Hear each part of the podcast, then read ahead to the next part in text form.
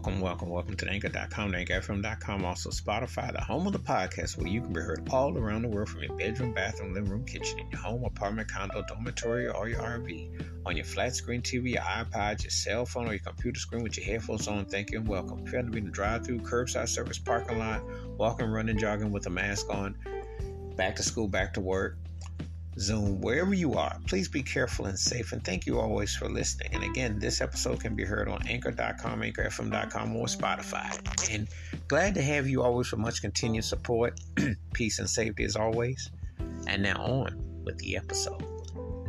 This episode, I'm going to talk about one of the greatest artists ever. Um, it's actually his anniversary date of his death, ironically, but you know, when you think about words and music and the human experience, I mean it when I say so very few artists have truly transcended to the point where you just it just resonated. It's just like when you hear the songs, the memories, the moments, the everything, you know, it just kind of connected. And him and his band truly left a lasting impact. When you are synonymous with a style of music and you're the face of it, that speaks volumes of your dominance and your greatness.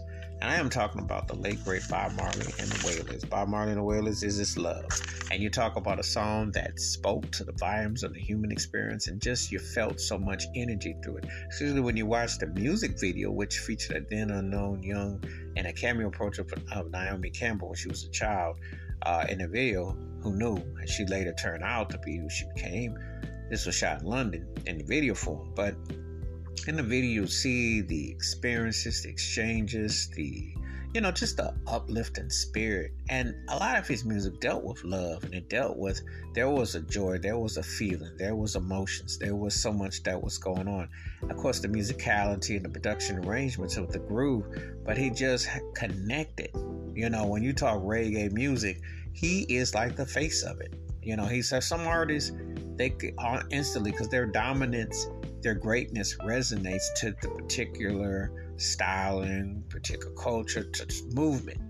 And Bob Marley was definitely a musical movement. And when you hear this song, you want you feel a certain euphoria, you feel a certain upliftness, you feel a certain ad, you get adamant, you know, you get adulation towards it, and that's what great artistry does. And this song still sounds very moving, very soulful. Truly, uh, incredible piece of music, and the words just still hit as always. That's what the man was able. That's why he was one of the most important artists ever. Wash your hands, keep your mind clear, watch out for another. Please give me your thoughts to take on Bob Marley's and the Wailers Is This Love and how this song stacks up in their vast catalog of many classics. And I do mean many. Keep it funky, keep on the one. Please be safe, be careful out there. If you're not heard Bob Marley and the Wailers Is This Love, please do. And let me know your thoughts. Again, you can hear this episode on anchor.com, anchorfm.com, or Spotify.